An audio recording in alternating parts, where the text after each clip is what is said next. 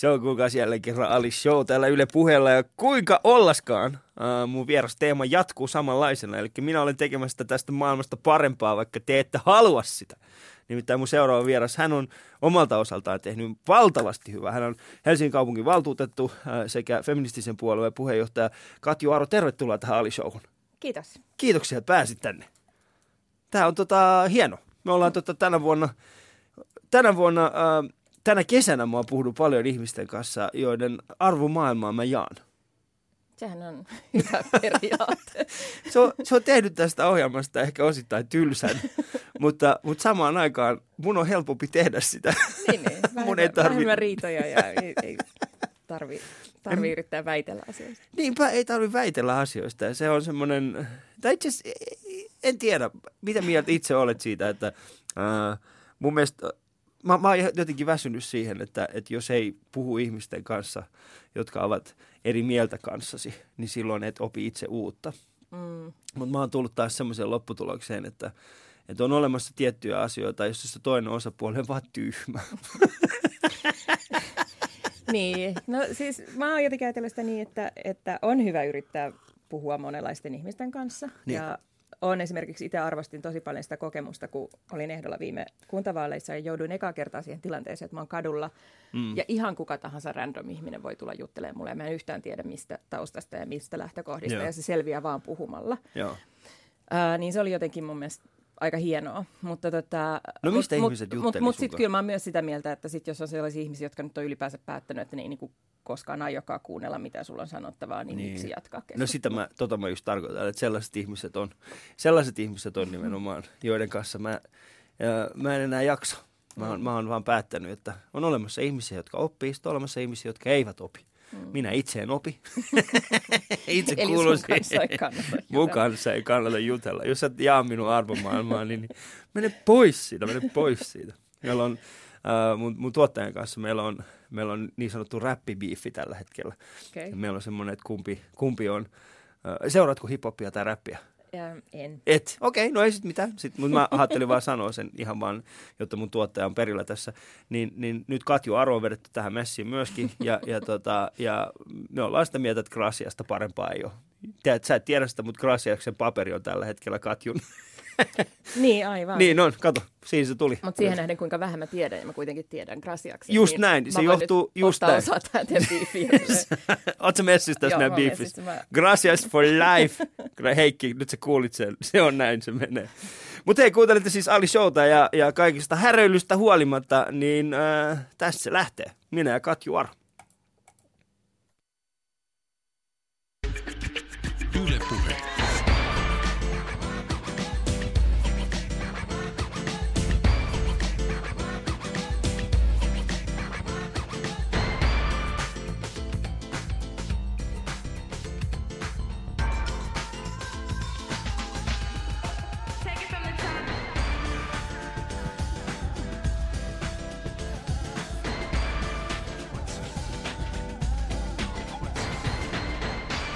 Katju, sä oot, sit, äh, sä oot siis feministisen äh, puolueen ainoa kuntavaltuutettu Helsingissä.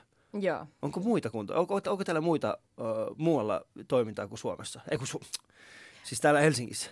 Äh, siis meillä on toimintaa muualla, mutta joo, siis mä oon ainoa, ainoa meidän tällä hetkellä ainoa poliitikko. Joo. Eli äh, viime vaaleissa me oltiin rekisteröidytty, päästy puoluerekisteriin tammikuussa ja osallistuttiin vaaleihin huhtikuussa. Ja, ja itse asiassa siihen nähden se, että me saatiin yksikin paikka, niin oli meille aika iso, voitto. Mm. Helsingin Sanomat kutsui sitä pinkkisensaatioksi, mikä oli tietenkin mikä? mahtavaa. Pinkkisensaatio. Pinkkisensaatio. Ah!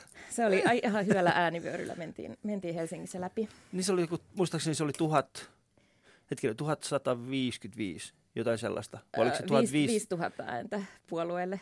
5000 ääntä puolueelle, mutta su, mut sinä sait.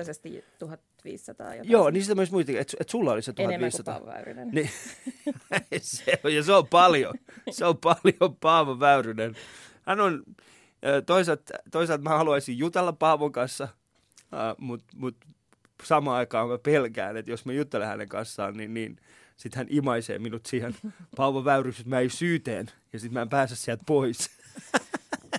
teet, sä, teet sä Paavon kanssa hommia? Me istutaan perä, peräkanavaltuustossa. Hmm. Siis niinä kerroilla, kun Paava on paikalla. Okay. Hän istuu mun edessäni ja olemme siis tervehtineet. ei, ei, ei Paava kauheasti ehtinyt osallistua kaupunginvaltuuston työhön. Joo, mutta hänellä on sitten taas, hänellä on niin kuin omat, Hänellä omat on hommansa. omat. Kyllä. Miten, miten Helsingin kaupunginvaltuusto voi nyt? Aika hyvin. Jäi just eilen kesälomalle. Oli vuoden viimeinen, tai siis viimeinen kokous ennen, ennen lomia. Ja Mm. tota, aika, siis mulla on nyt vuosi takana siellä. Joo. Ja se on ollut Mitä kyllä sä oot ihan- oppinut politiikasta tässä vuoden aikana?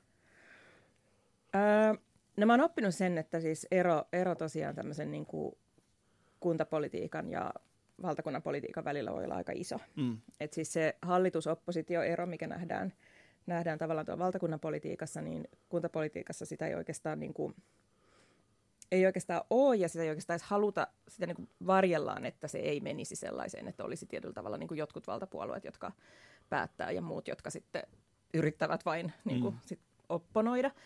Et siellä on ajatuksena se, että tehdään yhteistyötä, mikä on tietysti ollut meille hirveän hyvä, kun meillä on vain se yksi paikka Niin.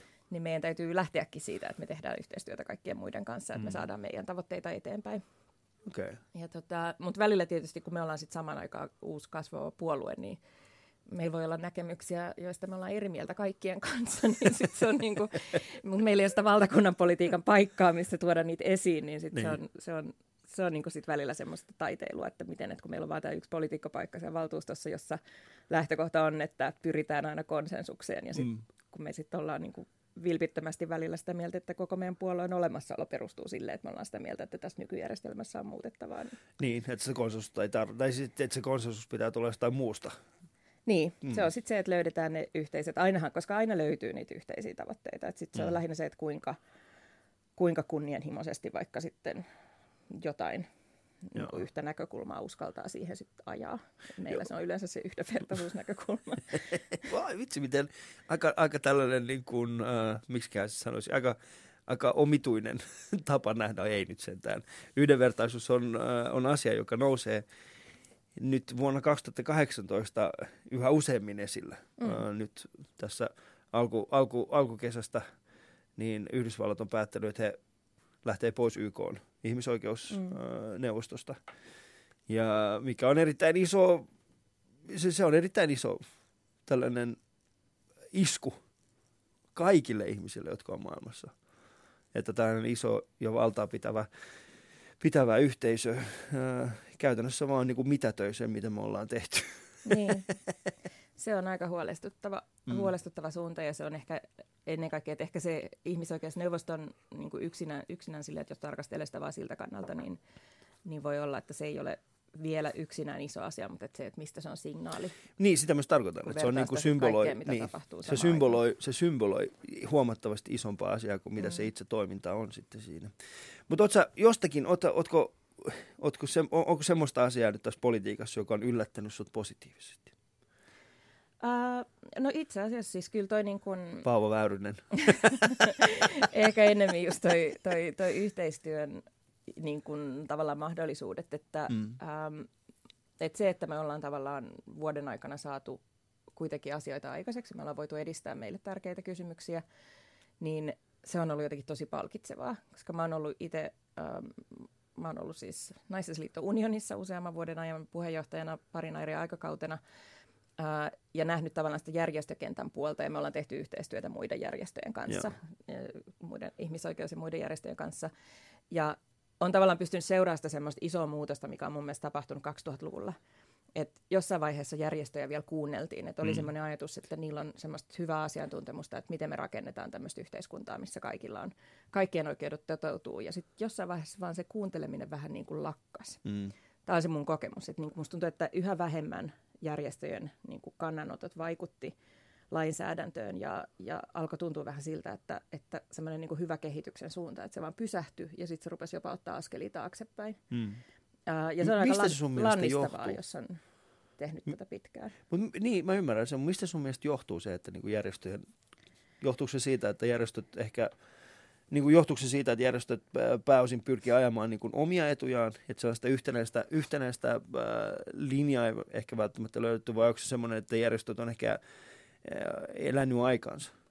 Ää, itse asiassa ei mun mielestä kummastakaan, vaan siitä, että meidän tota, me eletään sellaista aikaa, jossa, jossa siis sellaiset arvot, mitä nämä järjestöt ajaa, mitkä on siis just ihmisoikeuksien edistäminen ja, ja yhdenvertaisuuden ja tasa-arvon edistäminen, ne ei ole tällä hetkellä kauhean kovassa huudossa. Mm. Ne nähdään hankalina, hankalina kysymyksinä, jotka vaan tuottaa lisää kustannuksia ja, ja on niin kuin ristiriidassa sit sen kanssa, että, me, että hallitus on jo pari eri hallitusta peräkanaa halunnut ennen kaikkea keskittyä Suomen kilpailukyvyn vahvistamiseen ja mm. siinä tällaiset kysymykset on aina vähän sellaista niin kuin ikävää, ikävää tota, vähän semmoista ikävää ylimääräistä, että niin. pitääkö näitäkin nyt miettiä. Ja tota, se on ennen... vähän, se, niin. mä, mä joskus kun mietin, että Suomen hallitus on vähän niin kuin tietysti, se tyyppi, joka ajaa Teslalla mm. niin kuin keskellä niin kuin moottoritietä, ja se on hirveä kiire päästä tiedätkö, siihen päämäärään. Mutta sitten aina vähän väliä, että siihen osuu just näitä ihmisoikeusasioita. Kuten tiedät, semmoinen pikku poro osuu siihen toiseen kylkeen, se on se, että kyllä joku korjaa ton joku päivä vielä. Ihan, ihan ja sitten tässä matkan varrella, niin siellä on paljon tällaisia niin kuin yksittäisiä poroja ja yksittäisiä jäniksiä ja kettuja ja niin kuin, eh, jotka, jotka on niin kuin vaan elottomina sit siinä tiellä. Niin, Näin niin. se on. Ei mikään huono vertaus. Mm. Ja sit, mutta oikeasti siis tosiaan mä en niin kuin ollenkaan syyttäisi järjestöjä, koska päinvastoin järjestöt on niin kuin, varsinkin viime vuosina niin kuin yhä enemmän sit, ne on niin kuin lyöneet voimansa yhteen. Et meillä mm. on esimerkiksi, että 16 eri järjestöä ottaa kantaa niin kuin inhimillisemmän pakolaispolitiikan puolesta. 20 järjestöä ottaa kantaa niin kuin johonkin toiseen mm. kysymykseen. Et siinä on niin kuin oikeasti haettu sitä, että, että halutaan se ääni kuuluviin, mutta se ei vaan... Mutta sehän siis tässä niin kuin, mä itse huomaan, että se silloin kun puhutaan pakolaisuudesta tai, tai muista niin kuin termeistä, jotka on,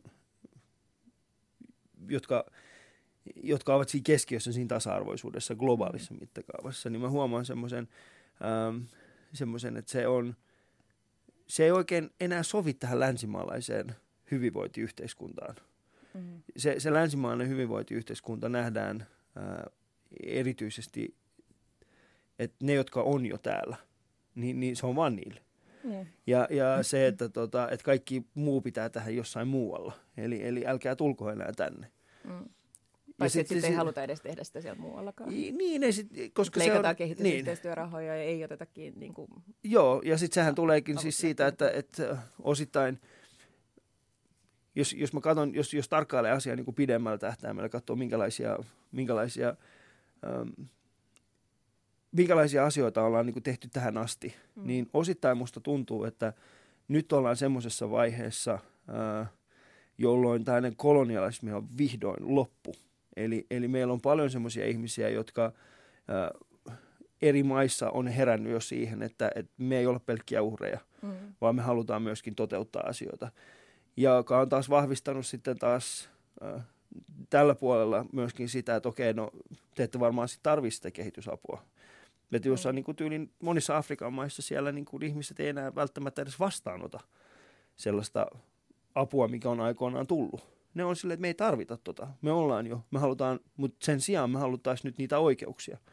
Sen sijaan me haluttaisiin oikeutta meidän yrityksille tuottaa samanlaista lisäarvoa kuin mitä teidän yritykset tuottaa.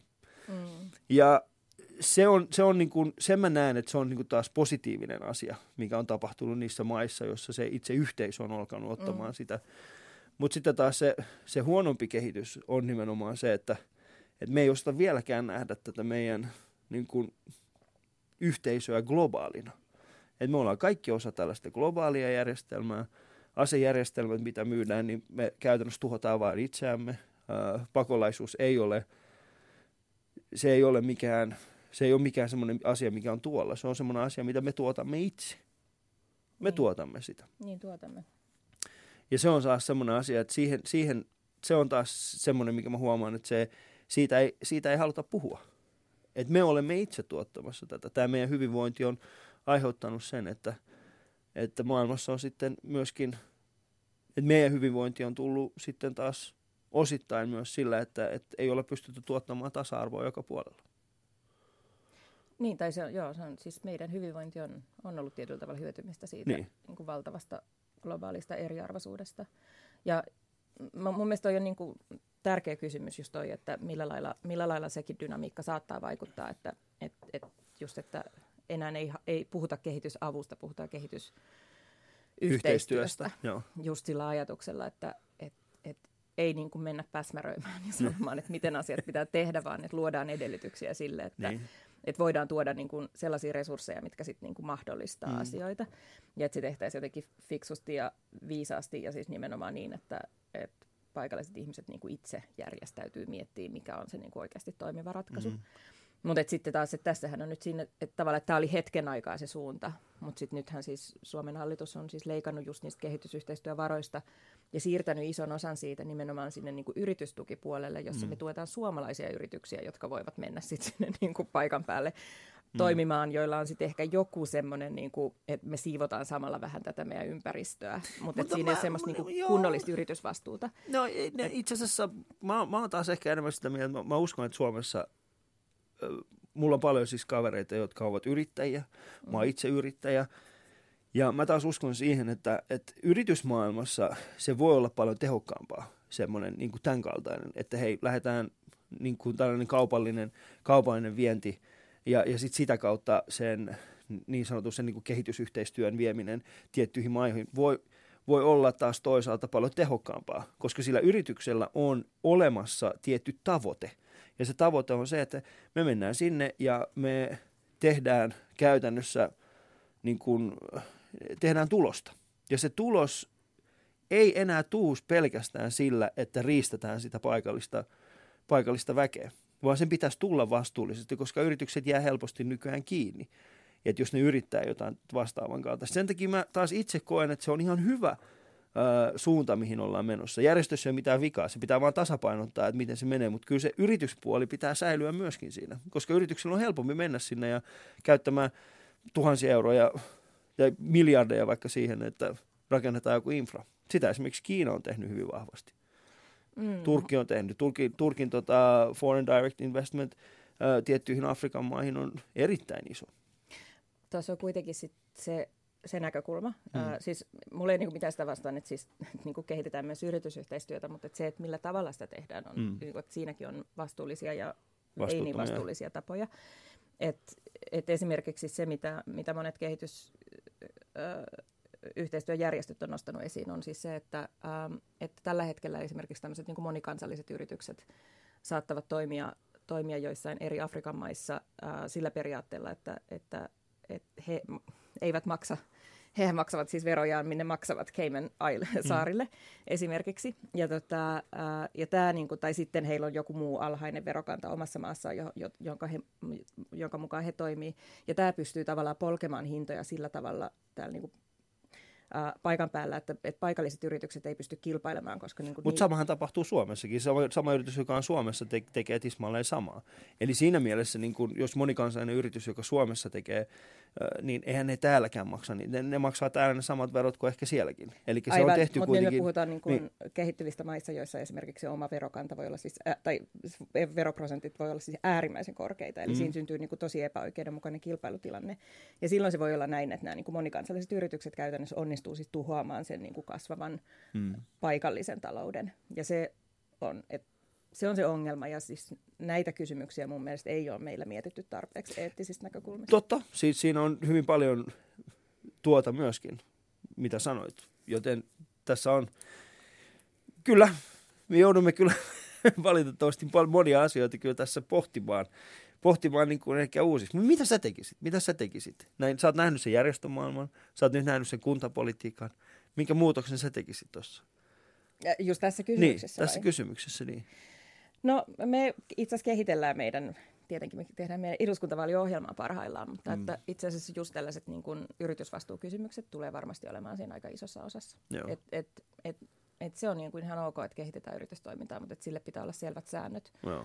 ja että sen pitää aidosti pystyä niin kuin niin kuin se, ei- se, ei, se ei voi olla tavallaan se, jolla me sitten seuraavassa, seuraavassa aallossa mennään ja niin kuin tuhotaan kaikki niin kuin muut yhteiskunnat. Niin. No joo, mä jotenkin mulla on ehkä erilainen näkemys tuosta. Mä näen, että me ollaan päästy tuosta irti. Mä, mä näen, että me niin kuin tällainen niin sanottu kapitalistinen kolonialismi on, ja nyt kapitalistinen kolonialismi mä tarkoitan siis sitä, että isot monikansalliset yritykset menee jonnekin paikkaan ja tekee tollaista, niin mä uskon, että ne, ne vetää viimeisiä päiviä. Mä rehellisesti uskon siihen. Mä uskon, Mm. että se tulevaisuus tulee olemaan paljon, paljon ö, kauniimpi, sanotaan, että 30-40 vuoden päästä, ehkä 50 vuoden päästä, niin me ollaan semmoisessa tilanteessa, missä nämä monikansalliset yritykset, niin äh, koko maailma on joutunut jollain tavalla säätämään verokantoja niin, että näin ei pysty enää toimimaan. Ihana optimismia.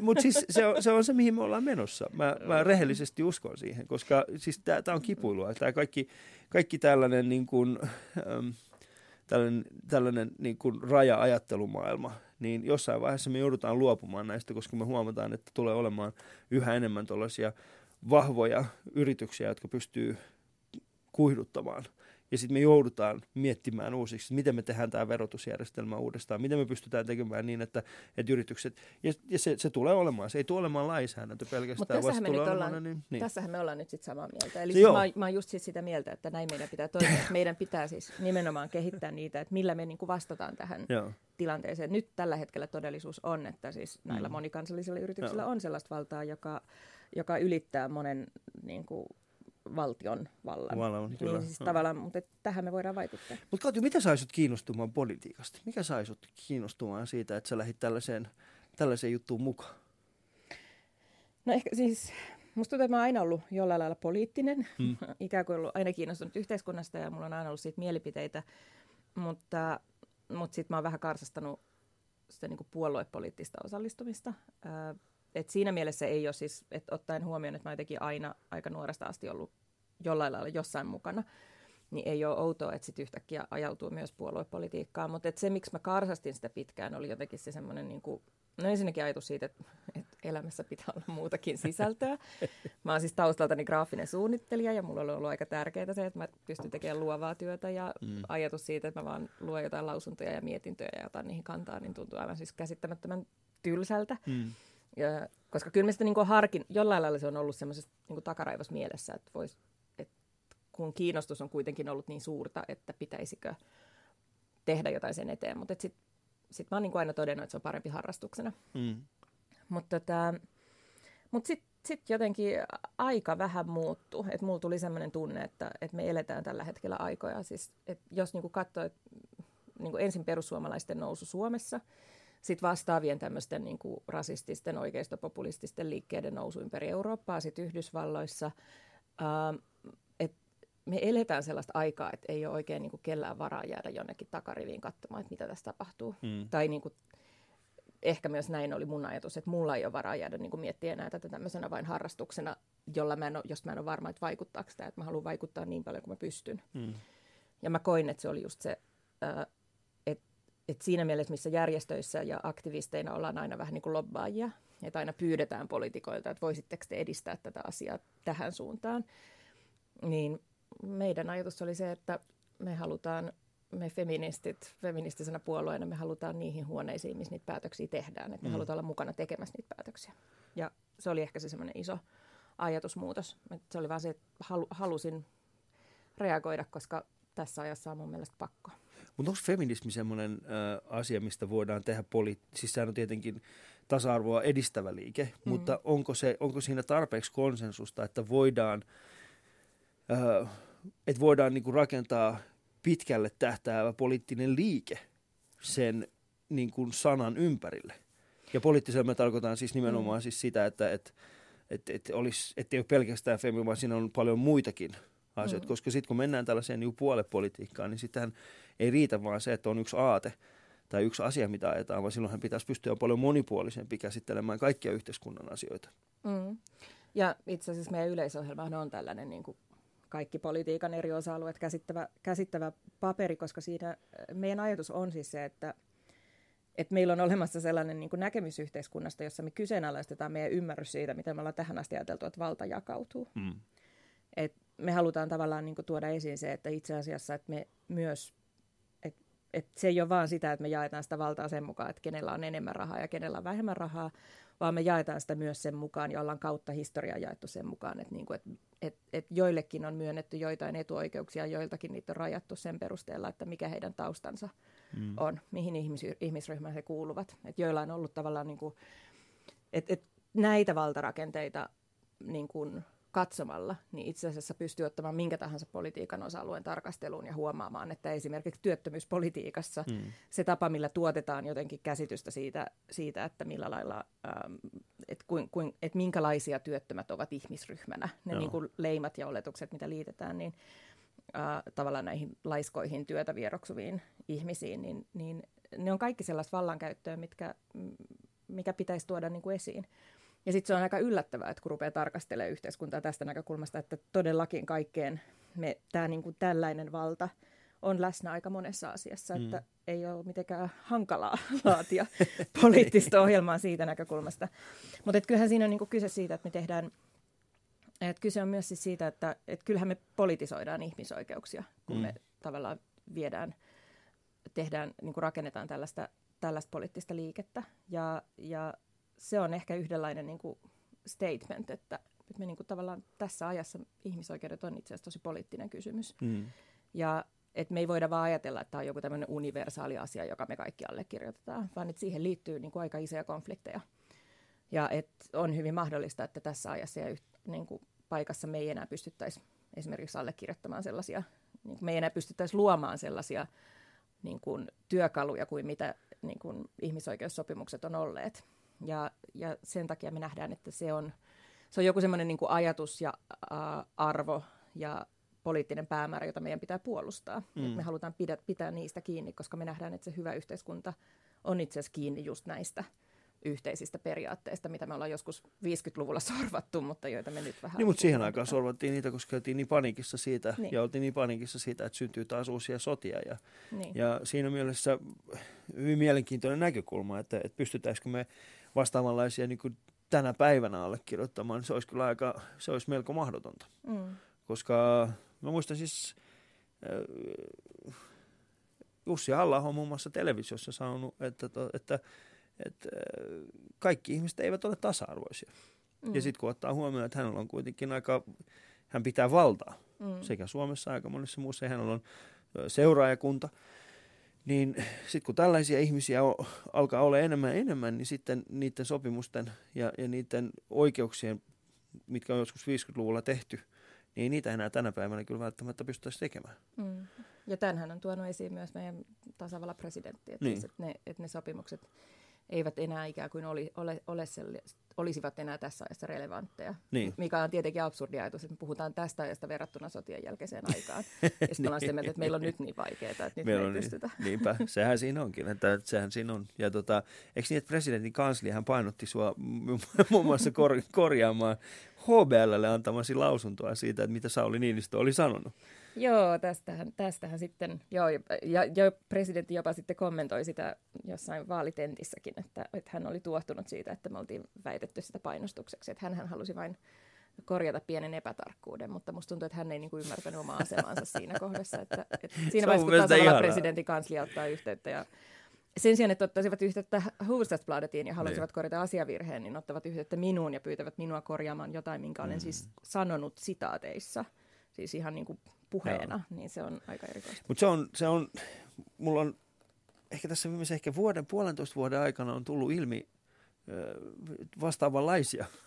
siis tällaista, että käytetään sitä omaa valtaa mm. noinkin härskisti, härskisti siitä, että, että sehän, että mulla on semmoinen olo, että, että sen sijaan, että meidän sananvapautta oltaisiin rajoitettu sillä, että voidaanko me pitää intiaanipäähin, että jossain, niin se, se onkin rajoitettu sillä, että, tasavallan presidentti soittaa ja sanoo, että hei, voisitko muuten tuota korjata tuon. että mä oon tässä. Niin. Mutta... Äh, ja kysehän oli siis tosiaan siitä, että hän halusi korjata sen, että hän ei ole puhunut ääripäistä. Um, joo, mutta hän, hän on puhunut ääripäistä. Se on, tota, se, on, se on mun mielestä, se on... Äh, toisaalta mä haluaisin, mä toivoisin, jos tämä Sauli kuulee tämän, niin mä toivon, että sinulla olisi enemmän äh, kanttia nyt tällä toisella, toisella kaudella – aidosti astua esiin ja, ja tota, puolustaa ehkä niitä, jotka ei pysty puolustamaan itseään. Mm. Ymmärrän, että se on hyvin vaikeaa. Sinulla on vauva siellä kotona ja ruuhkavuodet, joten en vaadi liikaa, mutta, mutta jos sulla on semmoinen olo, jos kuulet tämän, niin, niin ole hyvä ja näytä presidenttinä mallia. Se olisi kyllä hienoa. Se olisi erittäin hienoa. Kerrankin meillä olisi yksi semmoinen presidentti, jolla on, joka tällaisena ankeana aikana – uskaltaisi puhua niiden puolesta, jotka, joilla ei ole ääntä itsellään tai joita yritetään vaieta. Ja nyt en puhu tietystä julkaisusta. Vitsi mä rakastan tätä. Mulla on, mulla on mahdollisuus tehdä tämä. Mutta tota, ähm, milloin sä täysit ekan kerran, että sä oot, mikä, mikä oli semmoinen hetki, jolloin sä täysit, ok, että tämä, niin toi, tää on, miten vanha sä olit, kun sä olit, niin kuin, olit silleen, että okei, toi voisi olla semmoinen asia, mitä mä haluaisin tehdä. Et sä aina ollut niin kuin poliittisesti latautunut pienenäkin. Olitko kettu tyttö, Katjoa? Mm, oli, joo, olimme vähemmän. Mä, tota, li, siis yläasteella sain jostain käteeni flyerin noista tota, ää, koeeläinten käytössä kosmetiikan Joo. tutkimuksissa ja se sai mut jotenkin aivan sekaisin, että sit mä olin niinku pitkään, tai se oli sit mun ensimmäinen aate. Joo. Että mä yritin, yritin jotenkin vaikuttaa. Mulla on aina ollut vähän, siis mä yritän opetella siitä pois, mutta mulla on aina ollut vähän tämmöinen, että mä haluan nyt, niin kuin, että, että te muut, jotka ette ole vielä ymmärtäneet, mä haluan niin kuin, tuoda teille tämän valaistuksen, mutta siis, että mä liimasin meidän koulun seinät täyteen semmoisia niin mm. tietoiskuja ja kuvia aiheesta. Joo minkä mä luulen olla aika hyödytöntä. Että mä en, en usko, että se välttämättä muutti kenenkään mieltä vielä. Mutta... Kyllä mä uskon, että on, on muuttanut monenkin ihmisen mielen. Mm. Kyllä mulla oli silloin kun mä oon ollut yläasteella ja, ja sitten tota, siihen aikaan puhuttiin ehkä enemmän, nyt vuonna 90, no 90-luvun puolessa välissä, niin se oli sitä aikaa, jolloin kuulin ensimmäisen kerran sanan ekoterrorismi. Mm. Ja sitten kuulin ensimmäisen kerran siitä, että joku oli tehnyt tällaisia, niin kuin, että pyrittiin vapauttamaan ää, niin kuin turkiseläimiä mm. näistä turkistarhoista. Ja, ja sitten ne ihmiset, jotka puhu siitä, mä en mm. ikinä ollut siinä, mutta mä kuuntelin aina siinä vierestä ja mulle se oli jotenkin semmoista aika siinä teini-angstiudessa, niin siinä oli jotain sellaista, että mistä te nyt oikein puhutte. Meillä oli paljon isompiakin ongelmia, mm. mutta tota, että et kun noin. Mutta sitten jotenkin se on vaan jäänyt elämään kuitenkin mun omaan. Ja se on, se on muovannut mun, mun sisäistä sitä, kuka mä oon. Mm. Sitä, kuka mä oon, kyllä. Mutta äh, tuliko sulla ikinä sellaista, että sä haluaisit halunnut tehdä jonkun tuollaisen niin lähteä iskuihin mukaan yön pimeinä tunteina minkkitarhoihin. No ei, mä olin silloin siis, mitä mä olin 13 vai 14-vuotias, mm. että ei mulla ehkä ollut, ollut sit vielä, mä jotenkin ehkä, muutenkin ehkä se mun jotenkin tapa toimia on ollut, että mä aina uskonut jotenkin sanojen ja kuvien voimaan, että, no. sitten, että se on ollut se mun... Sä oot voinut piirtää, se on ollut se hyvä juttu, Kato, jos, jos osaa piirtää, niin elämä on hyvä.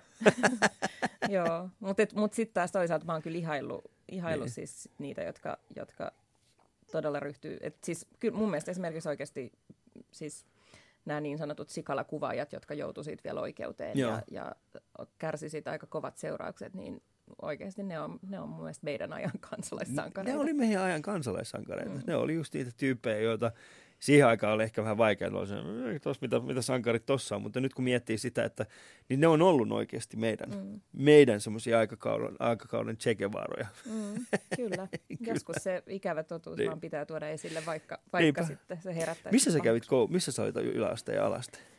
Öö, no mä, mä, mä oon syntynyt Vantaalla, niin. Koivukylä. Oot oikeesti? Oot säkin? Mä, siis se, et minä vuonna sä oot syntynyt, jos, jos saan kysyä. Saa kysyä, 74. Niin. Se, ah, okei. Okay. Eli sä, mä, joo, mä, okay, mä oon ollut, mä oon syntynyt 81, mutta mä oon ollut, mä oon ollut siis, hetkinen, mä oon ollut äh, Havukallion alaasteella ja Havukosken yläasteella. Ja sitten mä oon, kyllä, ja mä oon Koivukylän tuossa lukiossa käynyt pelaa, tai Koivukylän koululla, nykyään sitä taitaa olla Koivukylän koulu. Joo niin siellä pelannut Rekolla urheilijoissa korista. Hei, ja mä olin Rekolla Raikkaassa, kävi juoksemassa. No niin. Ei, ei ihan sama. päin koivista? Äh, mä siis ha- Havukoskella, Havukoskella olen siis, tai itse asiassa me ollaan siis niissä Koivukylän tornitaloissa, ne Oh, niin me. Siellä mä oon siis asunut ihan ensimmäiset vuoteni. Ne on kyllä klassiset. Mä oon sitten jakanut... Sitten Havukosken puolella ja sitten kymmenvuotiaana me muutettiin Helsinkiin. Joo. Ja täällä, se oli sitten aika iso muutos, koska sitten taas Helsingissä muutettiin Hakaniemeen ja mä kävin koulut Kaisaniemessä ja Kruunuhaassa. Että sitten, tota, Vähän erilaista. Oli aika, siellä oli aika eri meno. Miten se erosi?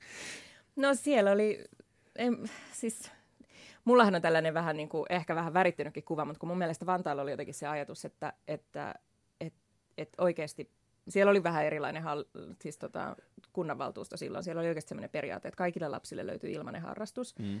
Ja äh, mun mielestä siellä oli hyvin vähän semmoista niin kuin erottelua jotenkin perhetaustan mukaan. Ehkä sen takia, että aika monella oli aika vaatimattomat taustat. Niin, eikö se ole Ja- Koivukylä, kun semmoinen alue, mikä No. on rakennettu nimenomaan niille ihmisille, jotka on muuttanut maalta 70-luvulla? Niin, nimenomaan, niin. joo. Ja siis niin kuin Suomen ensimmäinen semmoinen kunnollinen Joo. joo. suuri lähiö. Ähm, ja tota, mulla oli jotenkin sellainen olo, että mä oon aina ihan yhtä arvokas kuin kaikki muutkin. Joo. Ja sitten mä tulin, tulin tota Kaisaniemen kruunua yläasteelle ja Sitten sä oot vaan vantaalainen joo, mä tajusin, että mulla, on, että mulla ei ole oikeeta kauluspuseroa, mulla on vaan tämä Mm. tämmöinen feikki, feik, feikki, joka ei ole lakoste ja, sitten, niin kuin, että, ja siitä hän saikin sitten kuulla.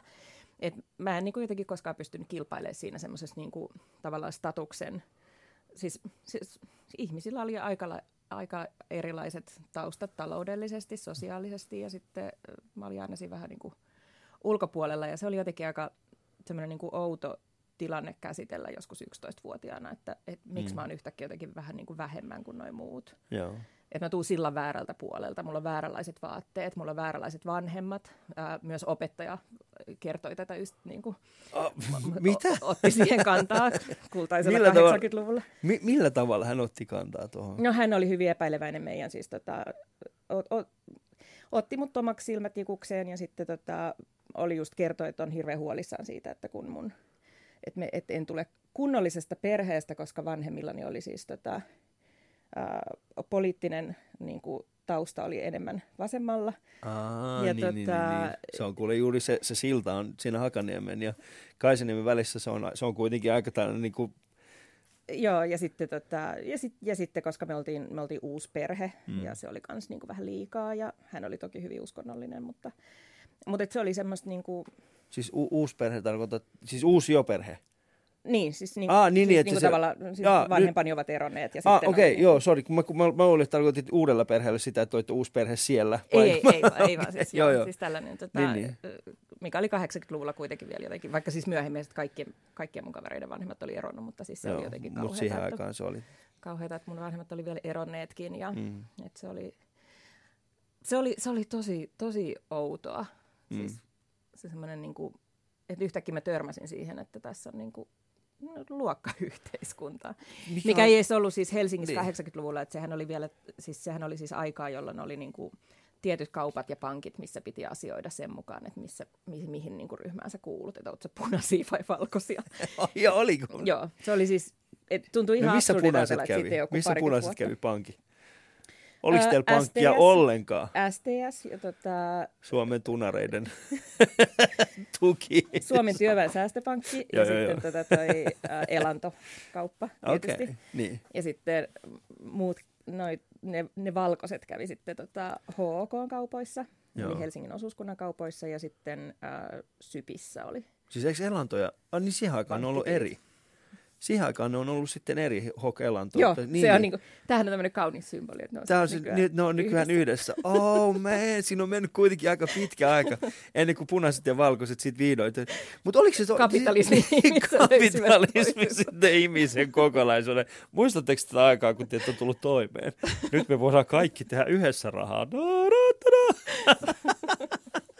Aika mielenkiintoista. Mutta minkälaista oli just 80-luvun niin kuin Hakani? Oliko se sitten Hakaniemi Kallio? Ne on ollut kuitenkin aika rankkoja alueita. No itse asiassa ei ollenkaan. Siis oli tota, Kalli oli sellaista pullapuotialuetta. Siellä oli siis semmoisia niin vanhoja rouvien pitämiä, siis niitähän on muutama vielä jäljellä siellä. Joo. Siellä oli siis pullapuoteja, vaatekauppoja, ähm, harlekiinikahvila.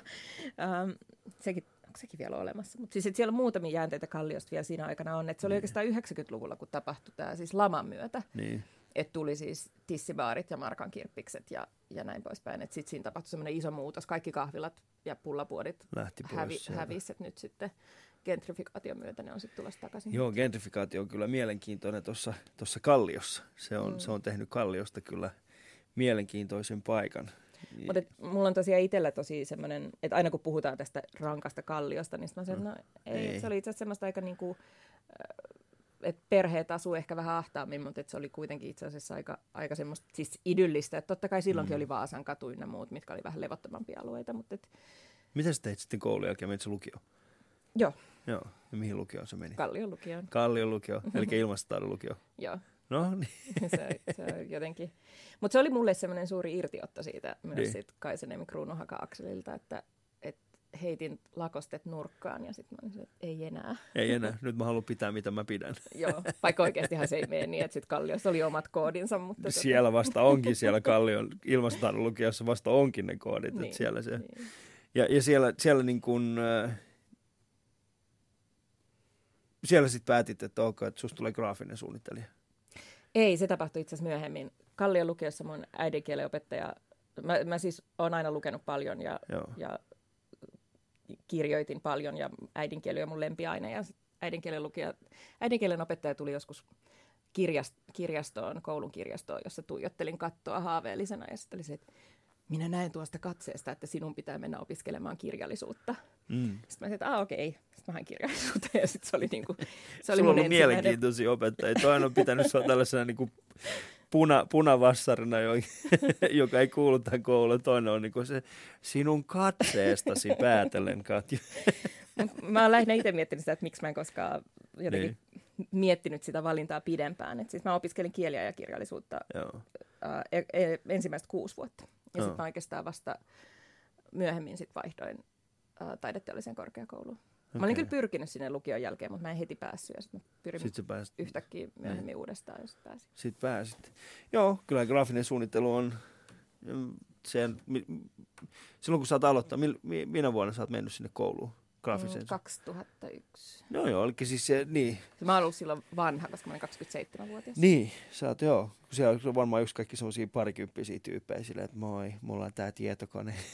Siellä oli, mutta toisa, Taikis on kyllä aina, Taikis on aina ollut aika iso ikähaitari, koska se on just semmoinen, mm. mihin pyritään mahdollisesti moneen kertaan. Joo. Mikä sä olisit menemään tuohon järjestöpuolelle sitten? Um, No se oli se yliopistoaika, kun mä menin sitä kirjallisuutta opiskelemaan, niin, niin menin sitten myös opiskelemaan naistutkimusta. Joo. Ja, Siihen aikaan se ei ollut naistutkimus, vaan... Ei kun silloin se oli just naistutkimus. Niin silloin oli, niin. Nykyään se on sukupuolen Nyt se on, niin joo.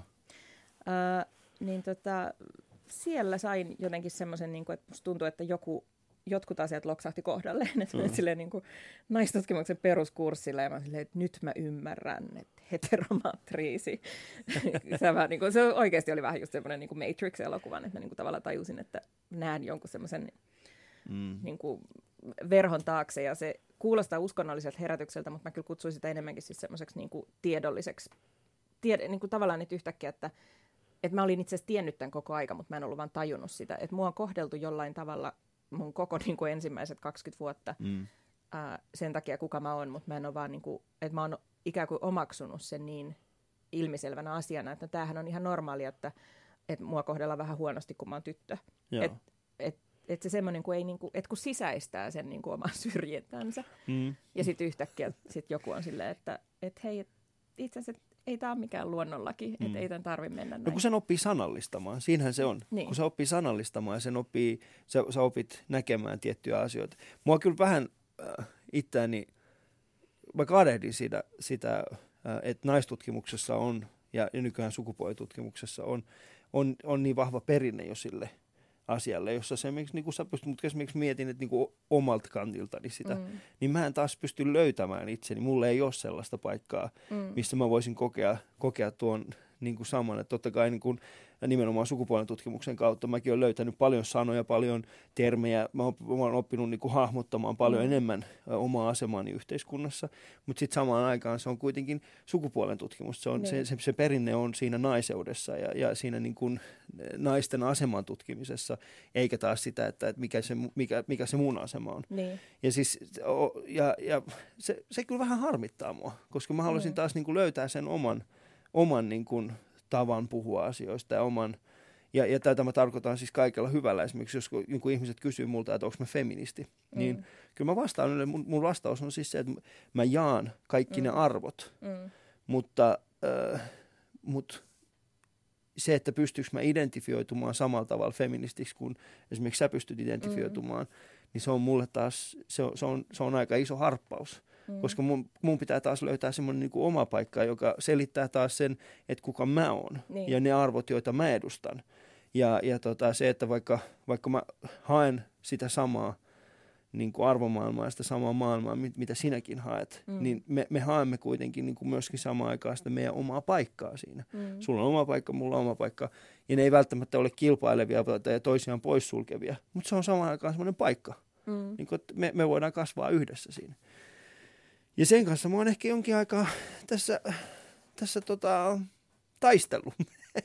Mutta siis toi on tosi, tosi hyvä pointti, koska niin. Su- Suomessahan ei tosiaan vielä ole esimerkiksi yliopistolla mun käsityksen mukaan niin mitään mahdollisuutta uh, opiskella. Niin kuin tavallaan, että ei ole ikään kuin näitä niin niin, eri, eri variaatioita. Eri, eri, eri mm. variaatioita, kun taas jossain yhdysvaltalaisissa yliopistoissa mm. jo on. Mut kyllä niin. se varmaan tulee, mutta siis hitaasti. Joo, mä uskon, että siis äh, varmasti tulee.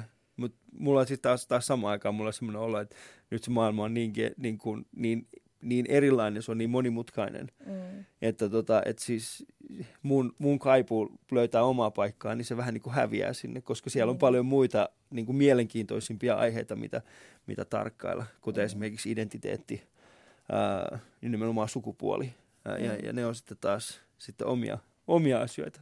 Mutta tällaista se on ystävät, jos ette tiedä, minullakin on joskus rakkaat. Ei mun, ei mun mielestä on tosi, tosi tärkeä, tärkeä pointti, koska siis kyllä yliopistolla on ollut siis tuossa suhteessa tosi iso merkitys. Et se niin. siis mitä tapahtui oli, että sitten kun mä tavallaan mm. tajusin, että nämä kiinnostaa, niin sitten mä hakeuduin johonkin ensimmäiseen naisen Mikä oli sun niin ensimmäinen tällainen hyvä havainto? Mikä, mikä, mikä oli sun semmoinen, niin kuin, semmoinen niin kuin heräämiseen äh, aiheuttanut tällainen lause tai kuvio, tai oliko sulla jotain sellaista? En mä, multa kysytty tota usein, niin. ja musta tuntuu, että ei, mul, ei mulle ehkä, ei mulla tule mieleen mitään semmoista jotain niin kuin avainhetkeä. Okei. Okay. Et, mikä olisi niin, kuin niin silleen selvärajainen. Et, et, tota, et on niin kuin joitain semmoisia, no musta oli enemmän semmoinen, että se niin kuin kiinnostus oli vähitellen jo herännyt ennen kuin mä menin sinne yliopistoon ikään kuin näitä kysymyksiä kohtaan, koska mun pari kaveri oli jo alkanut Joo. opiskelemaan. Ja myös käynyt naistutkimuksen kursseilla ja kertonut siitä. Ja sitten mä olin ihan silleen, että ai mitä, ai siis se feminismi, eikö se ole jotain, eikö se ole jotain, jotain tota, no sitähän se nimenomaan on. Mikä se on, kuule. Haluatte vaan vihata meitä. Niin, niin. mutta sitten mä olin jo ruvennut, niin kuin, no mä muistan pari, mä olin siis se, itse asiassa vuoden ajan, kun kaverit alkoi opiskelemaan, niin mä olin Lontoossa mm. töissä. Ja siinä vuonna sitten, kun se niin kuin jotenkin oli kuitenkin jäänyt mieleen just se, mitä ne kaverit oli sanonut, että, ne, että on tosi kiinnostavaa ja sitten kun sä tuut Suomeen, sun pitää alkaa opiskella tätä, että, että sä saat, että tämä on, tää on niin kuin sulle. Niin se oli niin kuin herättänyt kiinnostuksen ja sitten siellä Lontoossa mä esimerkiksi luin Orjatteresi, eli siis Handmaid's Tale, ki- kirjan, joka, tota, joka oli jotenkin aika niin kuin herättävä, koska sehän kuvaa kuvaa just sitä niin kuin koko semmoista niin kuin massiivista valtarakennetta. Mm. Ja siinä oli jo ensimmäinen kerta, kun musta tuntui, että nyt, että vaikka tämä on tämmöinen niin kuin dystopia, niin tämä jollain omituisella tavalla tuntuu musta tosi tutulta. Mm.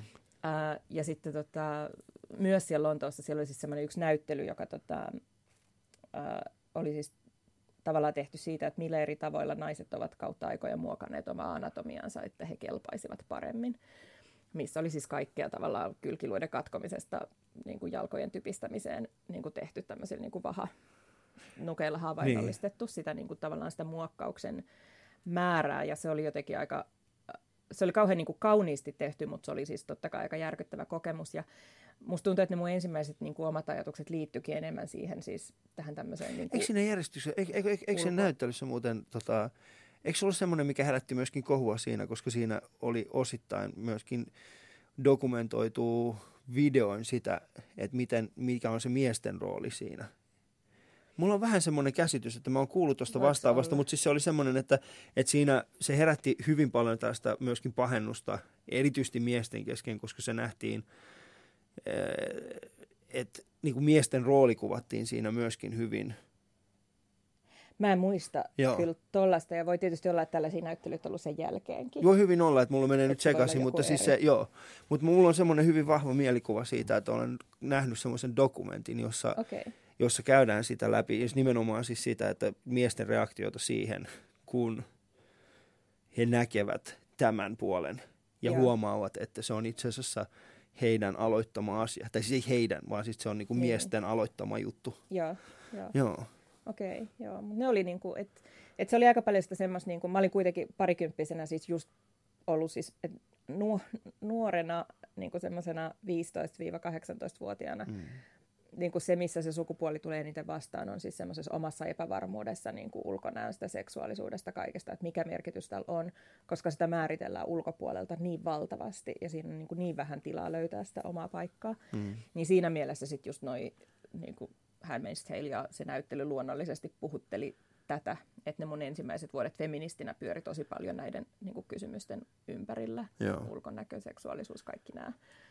Ja sitten myöhemmin ehkä enemmän sitten semmoiset muut. Niin nythän se on nyt erityisesti niin kuin, tämä intersektionaalinen feminismi tai mm. kolmannen aallon feminismi, mistä, mistä nykyään puhutaan, jossa inklusi, inklusiivisuus ja tällainen turvan tunno, turvan, turvallisuuden tunne on yhä enemmän ää, siinä keskiössä, niin kyllähän siinäkin on, sitäkin on hyvin kaunista seurata, että mi, miten se feminismi on niin kuin muuttunut tässä viimeisen mm. 20 vuoden aikana ja miten paljon siihen on tullut enemmän erilaisia näkemyksiä, mm. erilaisia ihmisiä – ja se on se, mikä, mistä mun optimismi tulee mm. siinä meidän al- alkukeskustelustakin.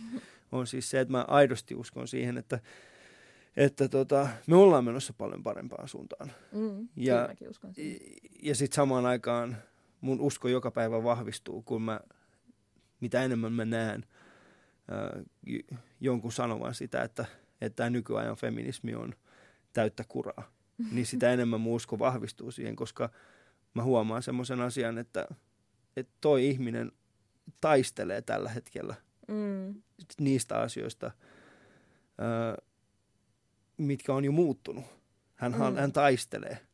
Ja, ja, tota, ja se jotenkin antaa mulle lohtua mm. niin kuin yön pimeinä hetkinä. Hyvin, hyvin kuvattu, joo. Ja en ihan, tiedä. Ihana jotenkin näkökulma.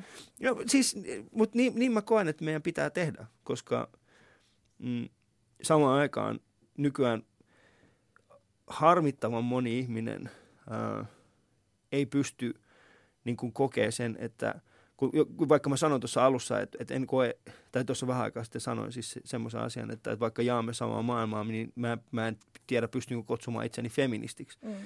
Niin se ei tarkoita sitä, että olen vastoin sitä feminististä ajattelumaailmaa, mm. ei, vaan siis sitä vaan, että, että voinko tässä vaiheessa mä, mä niin kuin punnitsen sitä, että voinko olla – niin voinko olla tällaisena miehenä feministi mm. vai pitääkö mulla olla oma asia, joka ajaa sitä samaa, samaa niin kuin aatetta, mutta jotenkin, joka kuvastaa kuitenkin minua enemmän. Mm. Mutta sitten kun se arvon maailma ja sitten kaikki mitä mä haluan on kuitenkin siinä sanassa feminismi, niin tota, mutta harvittavan moni ihminen tällä hetkellä ei uskalla sanoa sitä että mm. he ovat feministejä. He kokee sen, että, että jos he sanoo sen, niin he menettää oman sosiaalisen asemansa ja heidät nähdään miesvihaina tai niin kuin kaduille jotkut saattaisi kutsua mua tällaiseksi niin kuin neitipojaksi tai miksi ne mm. nyt halukaan. Kutsukaa vaan. Mä vedän maasta 227. Et tulkaa sitten kutsua mua mitä haluaa. Mä oon feministi, joka vetää maasta 227 kiloa. Voitte tulla kokeilemaan itse. Mutta toi, toihan on siis muuttunut tosi paljon siinä, siinä aikana, kun itse olen ollut feministi. Niin. Et siis, et se joskus se, niin kuin, että silloin kun mä ollut parikymppinen, niin se oli jotenkin aika, aika ai, ihan mahdoton ajatella, että niin kuin se jotenkin joukko, joka kutsuisi itseään feministiksi, olisi koskaan mm. niin kuin kauhean suuri. Joo. Että se oli hirveän marginaalista. Ja sitten nyt kuitenkin, että feminismillä on, niin kuin, siis on tapahtunut sellainen tietty valtavirtaistuminen, että se, se niin kuin oikeasti on se, että meillä on tavallaan Beyoncé kaltaisia suuria maailmantähtiä ja että eri muotitalot marssittaa esiin feministiteepaitoja, niin kyllä se niinku mm. niin kertoo siitä, että, että edelleen tavallaan ruohonjuuritasolla tapahtuu paljon, mutta että sit myös tietyllä tavalla feminismi on tehnyt niin kuin yhdenlaisen läpimurron ja pystynyt mun mielestä niin kuin täysin ähm, niin kuin päästämään irti näistä niin kuin vääränlaisista mielikuvista, mm. joita siihen niin kuin koko aika tietysti lyödään aina lisää. Lyödään päälle, niin. Mutta että, että, iso, iso muutos. Niin, ja se on hyvä. Mm. Ja sen takia teillä on hyvä tulevaisuus. Niin, niin on. Te edustatte sitä tulevaisuutta. Kyllä. Edustatte sitä tulevaisuuden politiikkaa. Ähm, Katja Aro, mä on iloinen siitä, että sä olit tässä vieraana. Meidän aika alkaa tässä niin kuin vähitellen loppua.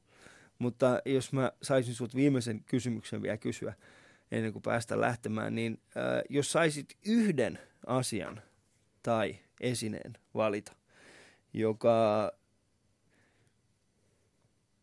kertoisi sinusta jotain seuraaville sukupolville, voisi laittaa sen aikakapseliin, niin mikä se esine tai asia voisi olla? Aika paha. Tota, mm,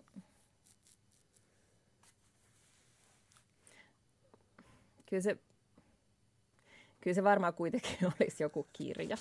no mikä kirja se olisi? Öö, no se olisikin sitten vaikeampi valinta, että mikä, mikä, mikä kirja se olisi, mutta siis tota, mm, mahdollisesti, siis, siis selvästikin joku, joku feminismin klassikoista, mutta tuossa on just toi, mitä me puhuttiin, että kun feminismi mm. koko aika muuttuu. Niin.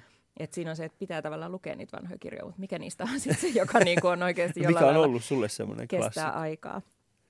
No niitä on ollut itse asiassa monia. Ne on vähän niin kuin, tai että esimerkiksi Simone de Beauvoirin toinen sukupuoli Kyllä.